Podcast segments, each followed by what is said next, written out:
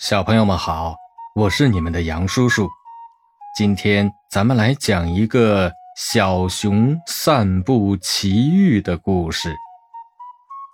一天，天气非常晴朗，小熊独自来到小河边散步。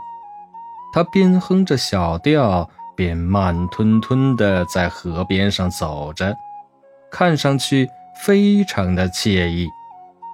走着走着，小熊眼前一亮，旁边的草丛中有一堆白白的东西，是什么呢？小熊好奇极了，急忙走上前去，俯下身一看，咦，原来是一窝蛋啊！这是谁丢的蛋？小熊大声叫喊着。可是没有人回答。小熊守着蛋，一直到天黑，也没有人来找，他只好抱着蛋回家了。乖儿子，给爸爸带下酒菜回来了呀，快拿去让妈妈煎着吃。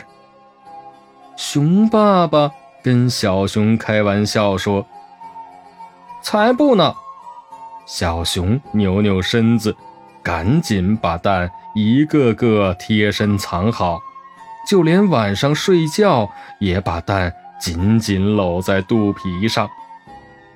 哒哒哒，哒哒哒。夜里，小熊被一阵奇怪的声音吵醒了。这么晚了，谁还来敲门呢？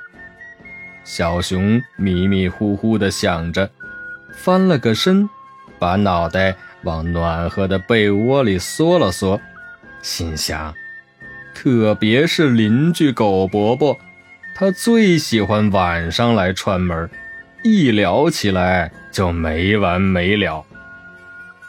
哒哒哒，哒哒哒，声音继续不紧不慢地响着，这一次。小熊听清了，声音啊，来自它的肚皮上。呀，我的肚皮怎么了？小熊立刻惊醒了，呼的坐了起来。小熊惊奇地发现，它肚皮上的蛋正摇摇晃晃地在动呢。小熊以为自己看错了。又睁大眼睛仔细一看，蛋不但在动，而且有的蛋上面还出现了一个圆圆的小洞。小朋友们，今天我们的故事先讲到这儿，明天咱们接着讲。